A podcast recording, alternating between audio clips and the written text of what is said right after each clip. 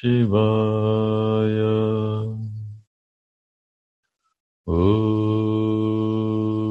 नमः शिवाय।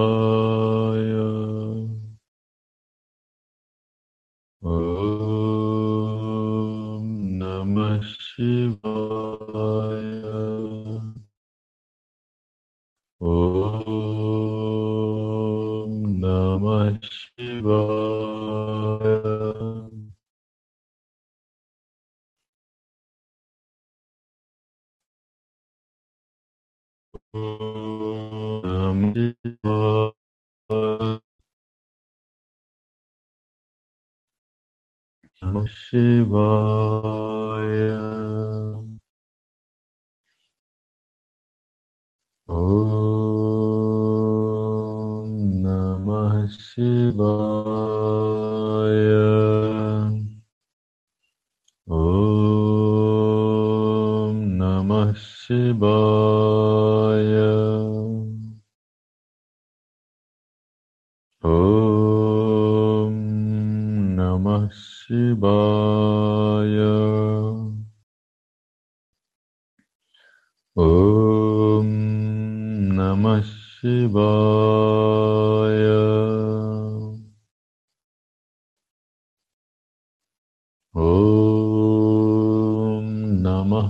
शिवाय ॐ नमः शिवाय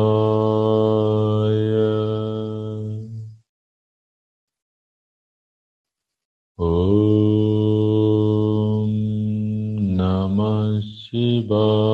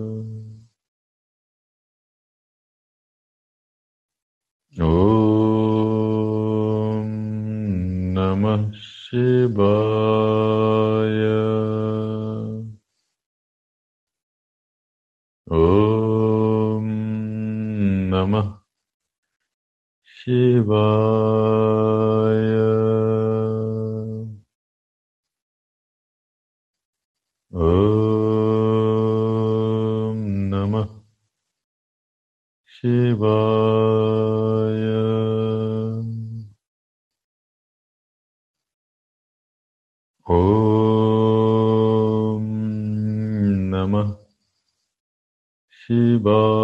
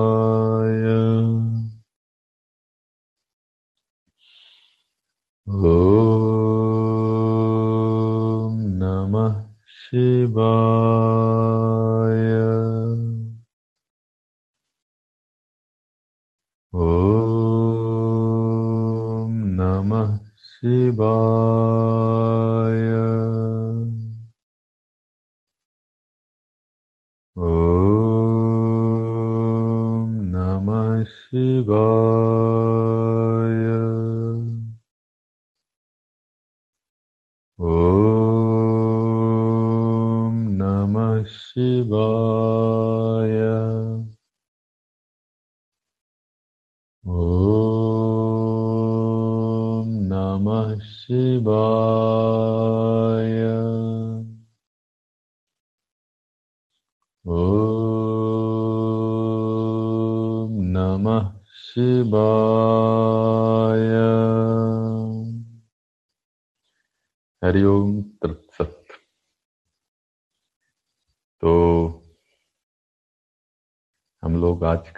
योग दर्शन अध्याय आरंभ करते हैं।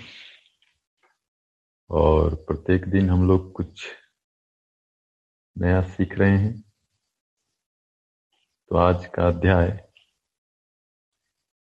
शुरू करने जा रहे हैं। पहला शब्द आ रहा है इस नए अध्याय में कि देव से बड़ा कोई बलवान नहीं है। कौन सबसे बड़ा बलवान है? बलवान में ताकतवर है, मज़बूत है।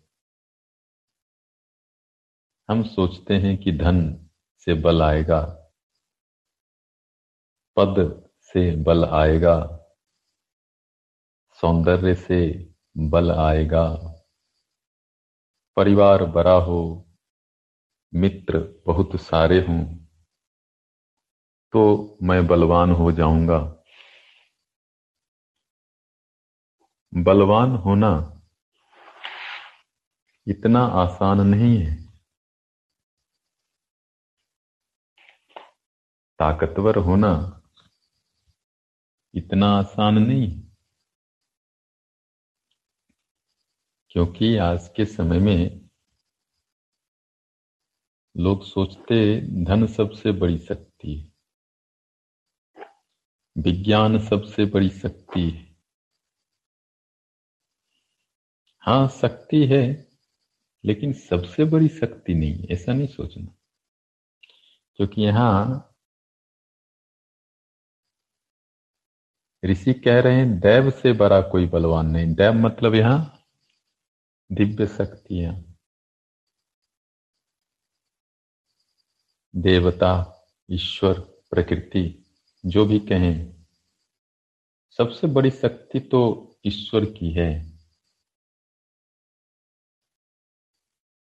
ईश्वर सबसे शक्तिशाली। है उससे ज़्यादा कोई नहीं।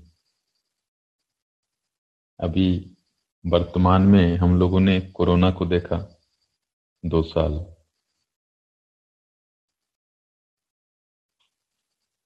उस कोरोना काल में आपने देखा कि बड़े से बड़े धन पे पद पे स्थित व्यक्ति को भी वो छोटा सा वायरस तंग कर दिया। मतलब हम सब प्रकृति के अधीन हैं, ईश्वर के अधीन हैं। हम सोचते हैं कि हम बलशाली हैं, ताकतवर हैं या ऐसा करने से ताकतवर हो जाएँगे, या वैसा करने से ताकतवर हो जाएँगे। यह भ्रम मात्र है। क्योंकि प्रकृति के अधीन जीवन चलता रहता आज हम बड़े हैं, कल छोटे थे। फिर कुछ दिन बाद ये शरीर छोड़ना भी होता है। तो यह जो अहंकार की मैं बड़ा हूँ, मैं ताकतवर हूँ, मैं यह हूँ, मैं वह हूँ, नहीं करना चाहिए। क्योंकि ईश्वरत्व से बड़ा, प्रकृति से बड़ा, जीवन के नियम से बड़ा, आज तक कोई नहीं हो पाया। सबको प्रकृति के अधीन ही जन्म लेना पड़ता है। और प्रकृति के नियम के अनुसार ही बढ़ते हैं। सुख, दुख, इच्छाएँ करते हैं। और एक दिन चले जाना होता है। तो हमें ऐसा कभी भी ना सोचें कि मुझे यह वस्तु मिल जाएगा तो मैं शक्तिशाली हो जाऊँगा यह सोचना ठीक नहीं। हमेशा ऐसा सोचें ईश्वर बने बड़ी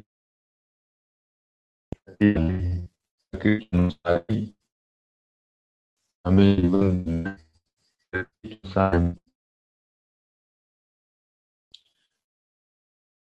तो हमारा जीवन अच्छा होता है। सुंदर होता है, स्वस्थ होता है। दूसरा पॉइंट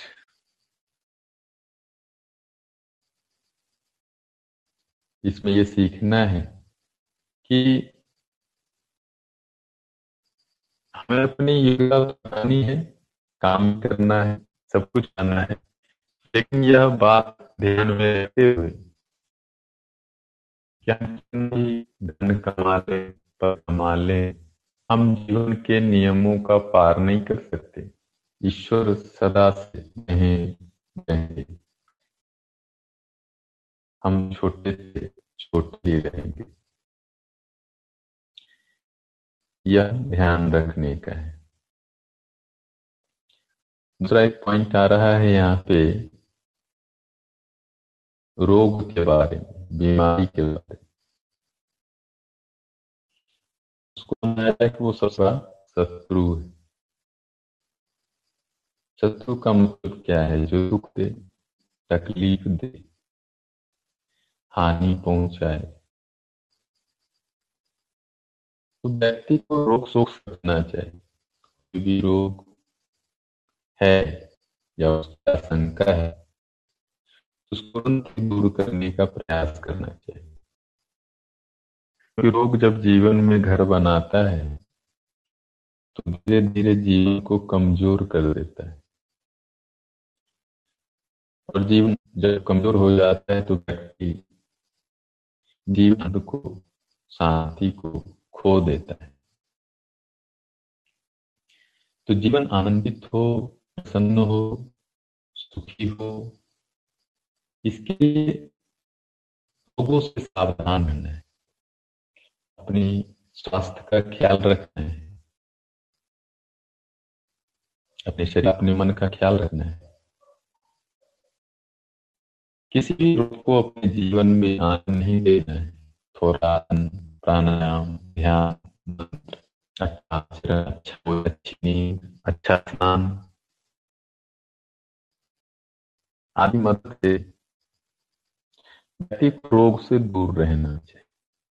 कोई रोग बराबर सता रहा हो,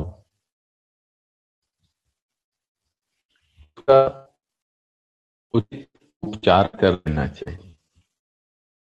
आयुर्वेद है होम्योपैथ है तो योगा थेरेपी भी है। तो शरीर को, मन को सभी तरह के रोग से, शोक से, बीमारी से बचाना चाहिए। यह जीवन के सुख को, चैन को, शांति को छीन लेता है। फिर आगे बात आ रही है माता, पिता, गुरु। ये हमारे बंधु, मित्र हैं और इनसे बढ़ के कोई मित्र नहीं होता है। तो माता, पिता गुरु प्रति श्रद्धा, भक्ति व्यवहार रखना चाहिए।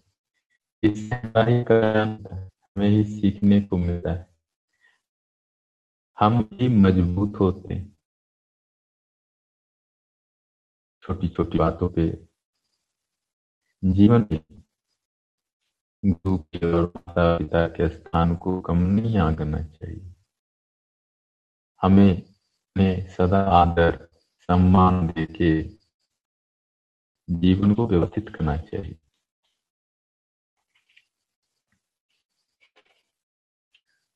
आगे चलते हैं।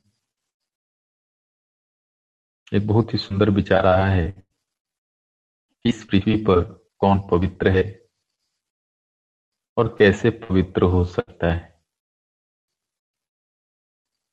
दूसरी बात आ रही है कि कौन जीवन मुक्त है और कैसे जीवन मुक्त हो सकता है।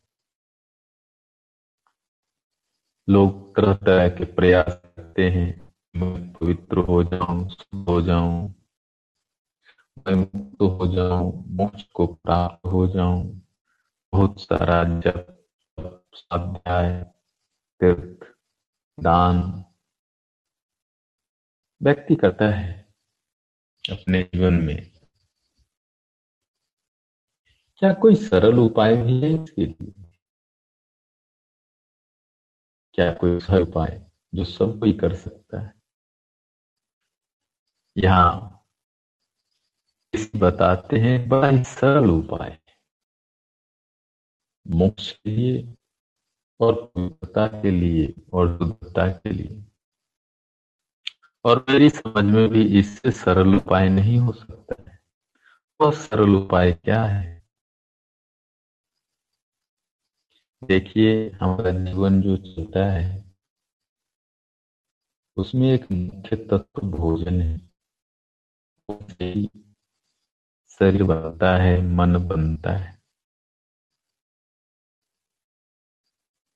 जीवन बनता है भोजन से। इसके मतलब ये हो सकता है कि भोजन पवित्र हो, भोजन शुद्ध हो, भोजन सात्विक हो तो जीवन भी शुद्ध हो सकता है। शुद्ध होने से जीवन शुद्ध हो जाता है और जीवन शुद्ध होने से व्यक्ति मोक्ष को, निर्वाण को कर सकता है। में ही ईश्वर का सानिध्य मिलता है। में ही आत्मा का दर्शन होता है। भोजन को कैसे शुद्ध करें? कैसे शुद्ध करें आप लोग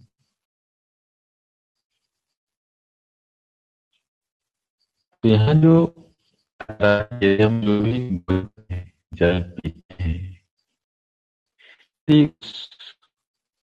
भोजन को, भगवान को भोग दिया पहले भगवान को चढ़ा दिया जाए, भगवान को अर्पित कर दिया जाए। और उसके बाद उस प्रसाद को भोजन को ग्रहण किया जाए।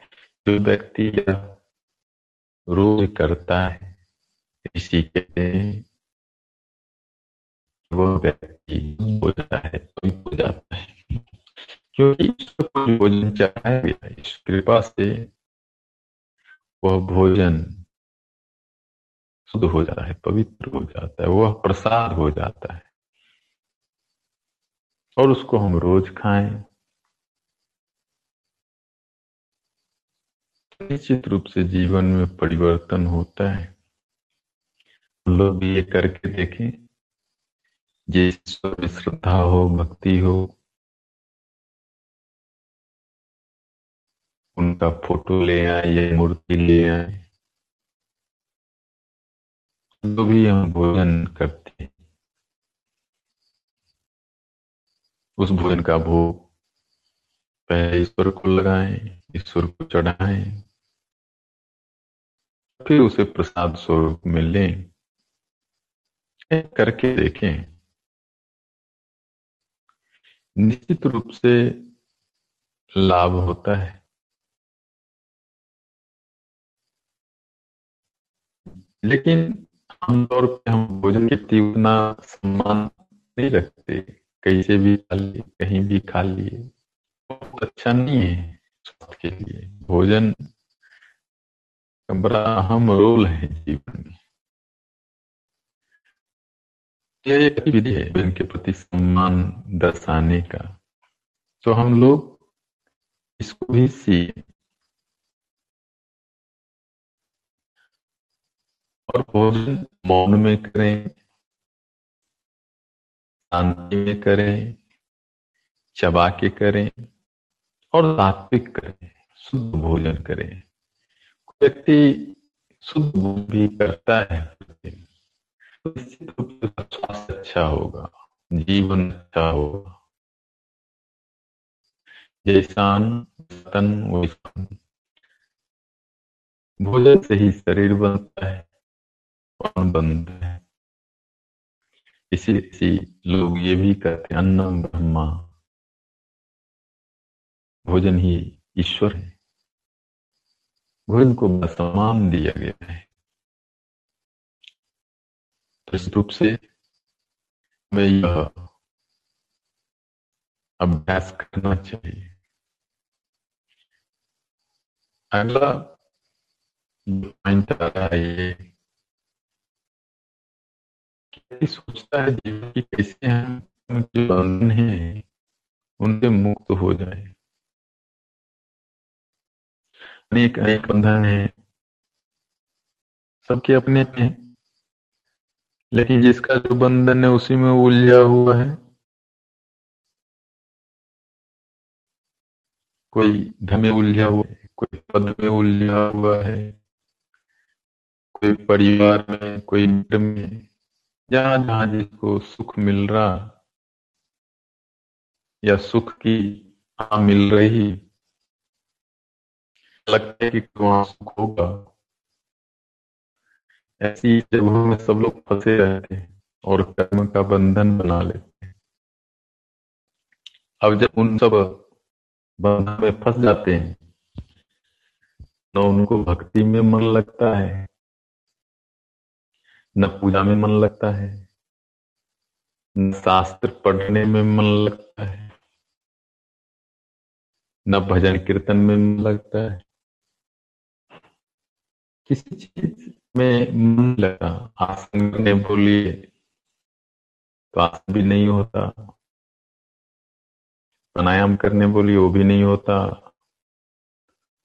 कुछ भी बोलिए, उस मन से साधना नहीं होती। कि उस मन को क्या हो गया? क्यों नहीं कर पा रहा साधना? भक्ति, ध्यान, अध्ययन। क्योंकि वह मन संसार के सुख में फंस गया और दुख के कि वह मन अब कुछ नहीं कर सकता। क्या करना चाहिए फिर? कैसे ये जो बंधन उनके बन जाते हैं उनको कैसे तोड़ना, कैसे अलग करना चाहिए? कोई उपाय है? यहाँ कहा जा रहा है कि व्यक्ति को भक्ति करनी चाहिए। भक्ति में बस है प्राण बड़ी शांति और सुख है। जो संसार में आखिर संसार में मन क्यों लिया हुआ है? मन को लगता है यहाँ यहाँ सुख मिलेगा, शांति मिलेगा, आनंद मिलेगा, इसलिए तो पता हुआ, मिलेगा। मिले या मिले, उसको लगता है, मन को मिलेगा। इसलिए मन उलझा रहता है। तो यदि हम मन को भक्ति में थोड़ा थोड़ा लगाएँ, आपको पता है भक्ति में बड़ा रस है, बड़ा आनंद है। कीर्तन है, भजन है, पूजा है, पाठ है, ईश्वर की कथा है। अन्य अन्य रूपों में भक्ति होती है। तो कहने का मतलब है यदि हम भक्ति में मन को धीरे धीरे लगाएँ और से जब मन को शांति, सुख मिलने लगे, तृप्ति मिलने लगे रूप से मन नहीं भटकेगा। मन तो इसलिए भटकता है कि मन तृप्त नहीं है, संतुष्टि किसी भी चीज़ में मन को न शांति मिलती है, न चैन मिलता है। न मिलता है। मन तो खुजता है कि चैन मिल जाए आराम मिल जाए। थोड़ी शांति मिल जाए थोड़ा आनंद मिल जाए लेकिन मिलता नहीं है यही तो समस्या है। वो तो मन रहा है संसार में यही सब बातें। और तो मिल नहीं रहा है इसीलिए वो भाग रहा है। जहाँ जहाँ खोजता वही वही नहीं मिलता तो और भागता है कि नहीं मिला वहाँ मिलेगा वहाँ नहीं मिला वहाँ मिलेगा। और भागते भागते उलझ जाता है तो सुलझना भी सुलझ नहीं सकता लो, एक धागा है। उस धागे में आप गांठ बांधते हैं, बांधते और नहीं फिर उसको खोलना चाहे तो आप खुद उलझ जाएँगे तो अपना गांठ कैसे खोलेंगे? जीवन में कुछ ऐसी ही कहानी हो जाती है जीवन में इतने गांठ पड़ जाते हैं, जितना उलझ जाता है, जैसे धागा उलझ जाता है तो धागा उसका करना? बड़ा मुश्किल। हम लोग बचपन में पतंग उड़ते थे धागे से। जब धागा उलझ जाता था, उलझ जाता तो धागा तो पूरा दिन लग जाता उलझता था फिर कभी तो सुलझता कभी नहीं भी सुलझता जीवन कुछ ऐसे धागे की तरह है, लंबा है, सीधा है।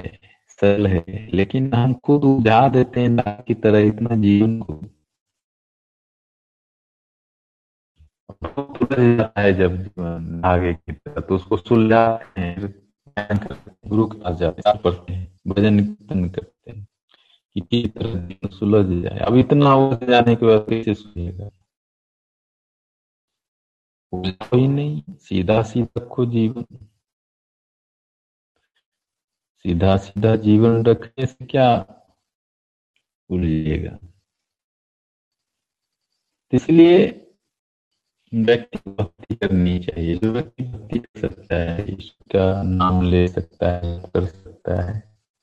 कुछ नहीं माला लिए भगवान का एक माला जब कर ली ध्यान कर ली तो क्या होता है? कि जीवन सरल हो जाता है। और जीवन सरल हो गया तो व्यक्ति सुखी रह सकता है। और फिर संसार उलझेगा भी नहीं। तो ये बात हमको समझ लेनी चाहिए कि यदि संसार ज़्यादा बंधन हो रहा है, ज़्यादा उलझ रहे हैं उस माँ को थोड़ा थोड़ा भक्ति में लगाना चाहिए। ये बात यहाँ समझाई गई। चलिए आगे बढ़ते हैं। दूसरा जो पॉइंट आ रहा है कि जीवन में बड़ा कभी कभी दुख आता है, विपत्ति आती है, कष्ट आते हैं। क्यों आते हैं? इतना कष्ट क्यों आता है? इतना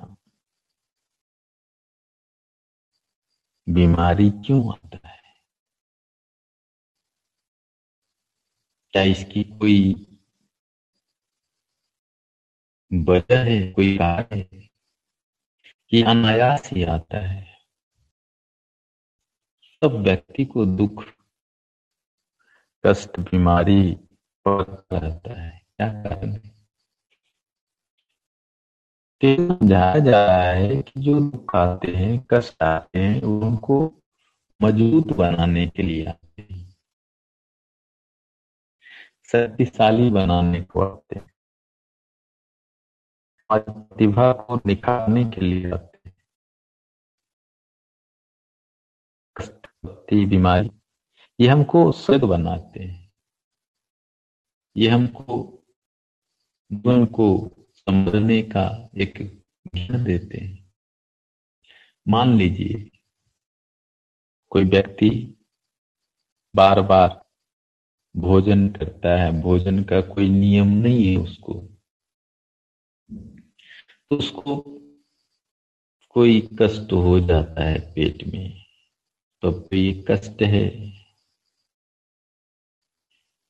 हो तो जाएगा। लेकिन देखो इसका मधुर परिणाम होगा। वो व्यक्ति भोजन करना सीख जाएगा। अब वो ठीक से भोजन करेगा सही वस्तु भोजन मिलेगा।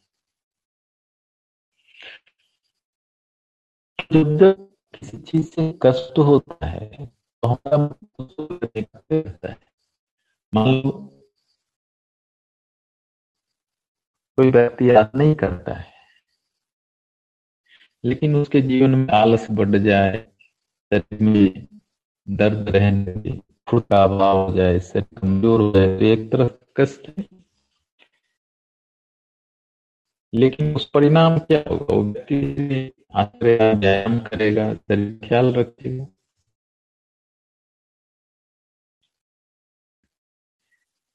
तरह कष्ट आते हैं। कहीं कहीं तो जीवन में दिखाने, बताने को समझाने को आते जब हम गलती करते हैं, कुछ कर सकते ये तो क्यों नहीं तो कोई परेशानी जीवन में आपको ऐसा नहीं लेना है कि भैया ये मेरे साथ क्यों हो रहा है? क्यों हो रहा है इसको समझिए। इसे चिंतन करिए। और इसका जवाब आपको मिलेगा। मान लीजिए कोई हो रहा है, रात को कोई विवाह है और हम जाते हैं और वहाँ नाना प्रकार के व्यंजन है, बहुत सारे प्रकार के भोजन। और हम जितना चाहे खा सकते हैं। मान लीजिए आप सब प्रकार का भोजन थोड़ा थोड़ा कर लेते हैं। क्या कल सुबह पता चलेगा। पेट में गुरगुर गुरगुर होगा। तो ये तो एक प्रकार का थोड़ा सा दिक्कत हो गया। लेकिन इसी से आप सीखेंगे। तो अगली बार जब आप जाएँगे कहीं उत्सव में तो आप दाल रोटी खाएँगे, कम खाएँगे। किसी उदाहरण को एक उदाहरण से समझाने का प्रयास किया है कि जीवन में जो भी होता है, कहीं ना कहीं उसके पीछे कुछ कारण होता है। उस कारण को हमको समझने का प्रयास करना चाहिए। ईश्वर, प्रकृति सबके लिए समान है। किसी के अगेंस्ट नहीं है। तो हमारे जीवन में जो भी हो रहा है वो कहीं ना कहीं हमको कुछ सिखाने के लिए, बतलाने के लिए हो रहा है। तो यह बात हमको समझना है कि जो जो कष्ट आ रहा है, इसको आप लोग अपना होमवर्क भी लिख लीजिए कि आपके जीवन में क्या सब दिक्कत है, उसको लिखिए पहले। और लिखने के बाद उस पर चिंतन करिए कि ये कष्ट क्यों है और इसको कैसे दूर कर सकते हैं। और इससे क्या सीख सकते हैं? तो आपको पता चलेगा कि सारे कष्ट कुछ न कुछ जीवन में सिखाने के लिए ही आते हैं। तो यह बात अपने को यहाँ पे समझने की ज़रूरत है कि हर एक स्थिति का विश्लेषण, स्वाध्याय करके हमको जीवन में आगे बढ़ना है। अब अगला जो अध्याय है, छोटा सा, उसमें ध्यान की बात हो रही है कि ध्यान कैसे करें। ध्यान करने का सरल उपाय क्या है?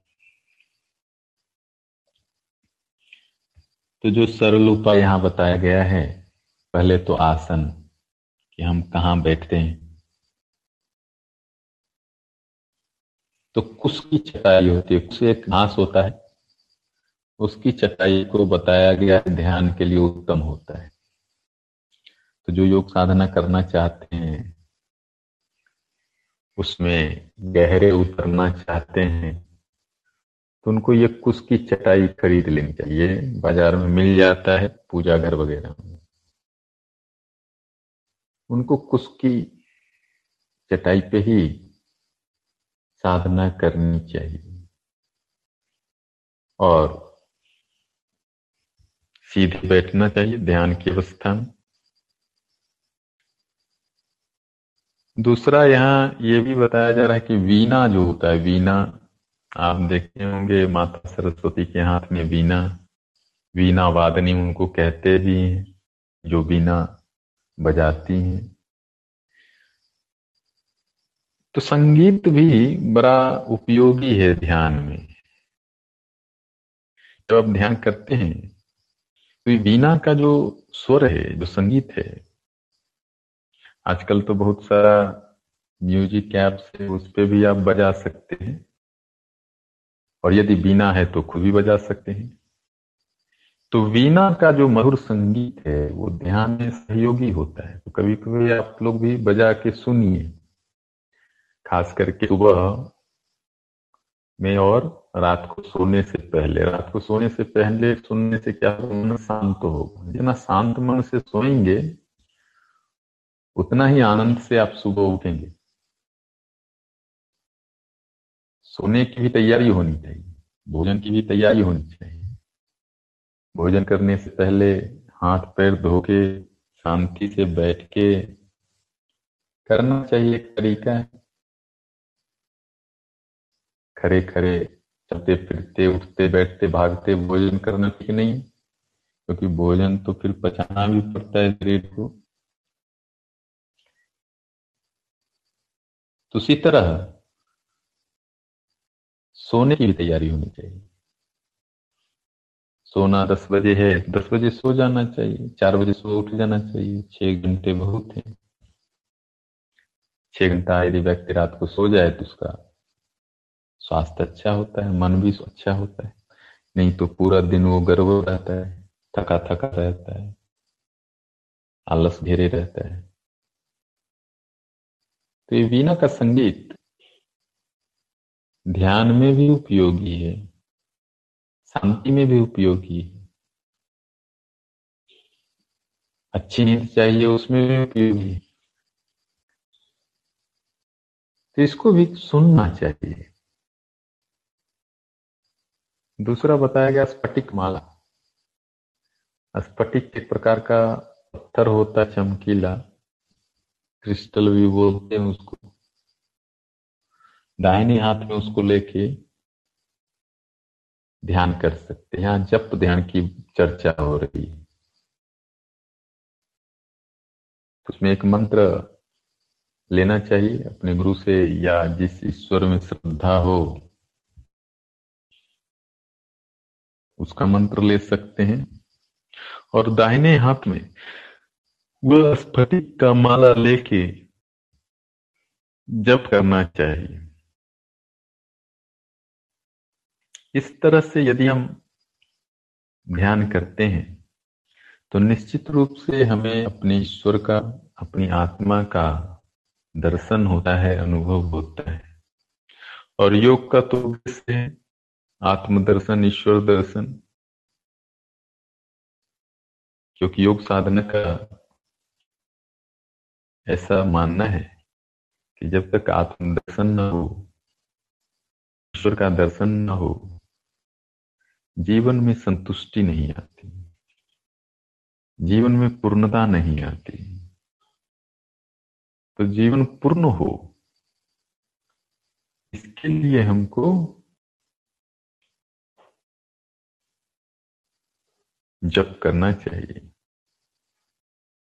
इससे ही हमारा कल्याण होता है। तो ये था एक छोटा सा अध्याय ध्यान के बारे में। अब हम लोग आगे चलेंगे उससे। और देखिए आगे क्या है।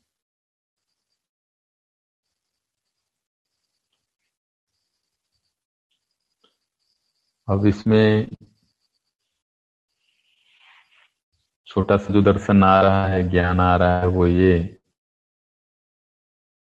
कि हमारे जीवन में जो लोग मिलते हैं और बिछुड़ जाते हैं, इसका क्या कारण है? कौन लोग मिलते हैं? कौन लोग बिछुड़ते हैं? क्यों ऐसा होता है?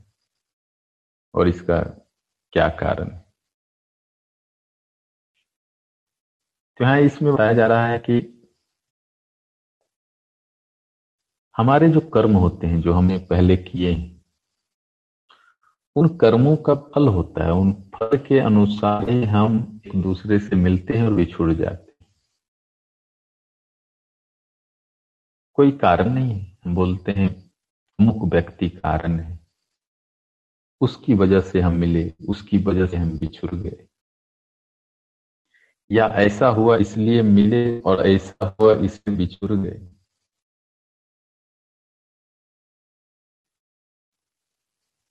पर वास्तव में कारण है हमारे कर्म। हम पहले से कैसा कर्म करते आ रहे हैं? यहाँ कर्म का मतलब शरीर से जो कर्म करते हैं, विचार से जो कर्म करते हैं, मन से, भावनाओं से, वाणी से, ये सब कर्म ही है। जो हम बोलते हैं, वह भी कर्म, जो सोचते हैं, वह भी कर्म, जो करते हैं, वह भी कर्म। अब ये सारे कर्मों का परिणाम होता है। कोई भी कर्म बिना फल के नहीं, लेकिन फल जो मिलेगा, वो ईश्वर के अनुसार मिलेगा, विधाता के अनुसार मिलेगा, प्रकृति के नियम के अनुसार, फल आपके अनुसार नहीं मिलेगा। कर्म आप अपने अनुसार कर सकते हैं। कर्म करने की स्वतंत्रता है आपको। चुन सकते हैं, कर सकते हैं। लेकिन कर्म के अनुसार फल देने की स्वतंत्रता ईश्वर की है, ईश्वर देंगे उसके हिसाब से। तो जीवन में जितना भी संयोग होता है, वियोग होता है, लोग मिलते हैं, बिछुड़ते हैं, ये सब हमारे कर्म के अनुसार होता है। कोई कारण नहीं, किसी को व्यर्थी कारण ना बताए। कि आपकी वजह से ऐसा हो रहा है, वही किसी की वजह से नहीं हो रहा है, सब हमारे कर्म है। अब ये बहुत ही महत्वपूर्ण है ये चीज़। ये चीज़ समझ में आ जाए तो व्यक्ति ठीक से व्यवहार करेगा, ठीक से बोलेगा, ठीक से कर्म करेगा। जब कर्म से ही सारे रिश्ते बनते हैं, और यदि आपको अच्छा रिश्ता बनाना है अच्छा परिवार, अच्छे मित्र बनाने तो निश्चित रूप से अपने वाणी को, अपने वज़न को, अपने कर्म को ठीक करना होगा, शुद्ध करना होगा, व्यवस्थित करना होगा। अब हमें प्रेम मिलता है, लोग मिलते हैं तो हम तो बड़े आनंदित होते हैं, खुश हो जाते हैं। बड़ा स्वर्ग जैसा अनुभव होता है। इसीलिए प्रत्येक व्यक्ति प्रेम खोजता है, परिवार खोजता है, मित्र खोजता है क्यों मिलने में आनंद है, सुख है, शांति है, प्रसन्नता है। लेकिन वही जब हमारा प्रिय, हमारा मित्र बिछुड़ जाता है, चला जाता है। तो हमको बड़ा दुख होता है, कष्ट होता है, परेशान हो जाते हैं। और ये मिलना और बिछुड़ना तो होता ही है जीवन। में क्योंकि जीवन तो शाश्वत नहीं, एक दिन हमको भी जाना है, एक दिन आपको भी जाना है तो बिछुड़ना है ही। कब तक कोई साथ रह सकता है? मिलना बिछुड़ना ये जीवन का स्वभाव है। लेकिन मिलते हैं तो बड़े खुश होते हैं बिछुड़ते हैं तो हम रोते हैं। और भारी होते हैं, बहुत कष्ट होता है। तो क्या करना चाहिए? ऐसे ही रोते रहना चाहिए कि क्या कोई उपाय है कि हम बच सकते इस दुख से? जब बिछुड़ जाए तो। यही ज्ञानी और अज्ञानी का भेद है। यदि हम कोई साधना नहीं करते, स्वाध्याय नहीं करते, सत्संग नहीं करते तो फिर अज्ञानी रह जाते हैं, फिर तो कोई मिला खुश कोई गया तो दुख और ये सुख दुख। हृदय को जलाता है। लेकिन ज्ञानी लोग जो योग साधते हैं, अध्ययन करते हैं, ध्यान करते हैं, उनको समझ में आता ये जितने भी विषय हैं, इंद्रियों के सुख हैं, लोगों का मिलना जुलना है, ये सब नासवान है। ये सब आते जाते रहते। कोई कितना भी चाहेगा तो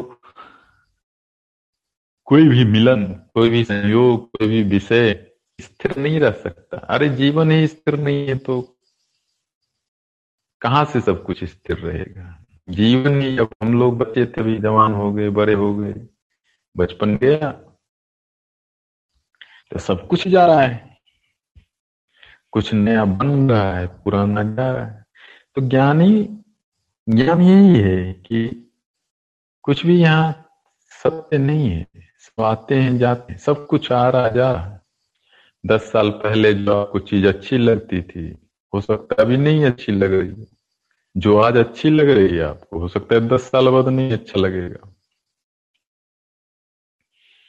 ये जितने भी विषय भोग हैं, इंद्रियों के सुख हैं, जो आदमी को लुभाते हैं बुलाते हैं, फंसाते हैं। एक बार ठीक से हम समझ लें इसको कि अरे ये तो आता है, ये तो जाता है, कुछ स्थिरता नहीं है इसमें, कोई शांति नहीं है, कोई शाश्वत सुख नहीं है। तो यदि हम स्वयं ही ये सारे भोग छोड़ दें, हमको चाहिए ही नहीं भाई। हमको कोई इंद्रिय सुख कुछ भोग नहीं चाहिए। हम स्वयं यदि त्याग दें तो कोई व्यक्ति जब स्वयं ही त्याग देता है, क्योंकि वो समझ जाता है कि ये सारा मिलना जुलना, ये सारा सुख, विषय, भोग, सब आता जाता है, कुछ टिकता नहीं है तो क्यों नहीं इसे छोड़ ही दें? मुझे चाहिए ही नहीं कोई सुख। तो जो व्यक्ति बिल्कुल छोड़ देता है कि चाहिए ही नहीं तो तत्काल उसी क्षण सुखी हो जाता है, क्योंकि अब तो उसको सुख चाहिए ही नहीं। तो अपनी आत्मा में स्थित हो जाता है। सुख के सुख के लोभ के कारण ही तो लोग भटक रहा है। मन भी भटक रहा है। ये जो सुख लेने का लोभ है, यहाँ सुख मिलेगा, इतना सुख मिलेगा। आदमी भटक रहा, वो भटकने के कारण आत्मा की शांति से वंचित हो रहा। तो ये संयोग वियोग जो होता है हम चूँकि सुख खोजते रहते हैं तो संयोग भी हो रहा, वियोग भी हो रहा। और सुख खोजना ही बंद कर दें कि भाई नहीं चाहिए। तो जब सुख खोजना ही बंद कर दिए तो हम शांत हो जाते हैं, स्थिर हो जाते हैं। अपनी आत्मा में स्थित हो जाते हैं। और वही परम सुख है, परम शांति, परम आनंद। तो त्याग और वैराग्य ये परम सुख का कारण है, परम आनंद का कारण है। लेकिन ज़बरदस्ती त्याग करना है। जो ज़बरदस्ती करता है, वो तो वहाँ दुखी हो जाता है कि भाई हम नहीं कोई सुख लेंगे और शरीर से और इंद्रियों से और मन से लड़ने लगे कि भाई हमको नहीं लेना है, नहीं लेना है, ऐसा रटते रहे। फिर तो और दुखी हो जाएगा। ये ज़बरदस्ती नहीं त्याग करना है। समझ से त्याग करना है। समझ के कि क्या है विषय, क्या है भोग, क्या है संयोग, क्या है योग, क्या कुछ ऐसा है जो आपकी आत्मा को शांति दे सकता है। सदा के लिए नहीं। तो ये जो समझ जब गहरा होगा कि कोई चीज़ तो यहाँ शांति देता ही नहीं। तो समझ से जब त्याग होता है, वैराग्य होता है तो उसे सुख मिलता है। क्योंकि वो आदमी अब कहीं भाग नहीं हाँ काम वो सब कर रहा है, जीवन जी रहा है, लेकिन जीवन के सुख के पीछे नहीं भाग रहा। तो ऐसे व्यक्ति ही जब सुख के पीछे नहीं भागते तो उनके पास सब समय है भक्ति करने का, साधना करने का। और जब वो साधना करते हैं, भक्ति करते हैं तो उन्हें ईश्वर का दर्शन होता है, आत्मा का दर्शन होता है। जीवन उनका आनंदित होता है। तो इस अध्याय में ये समझाया गया है कि संसार के सारे संयोग, वियोग, विषय, भोग नासवान है। इनकी जो स्थिति है, इसको ठीक से समझ के व्यक्ति को इसके पीछे भागना नहीं चाहिए। इसको छोड़ देना चाहिए। कि आए तो ठीक, नहीं आए तो ठीक। और ये नहीं कि नहीं आए तो दुखी होना है।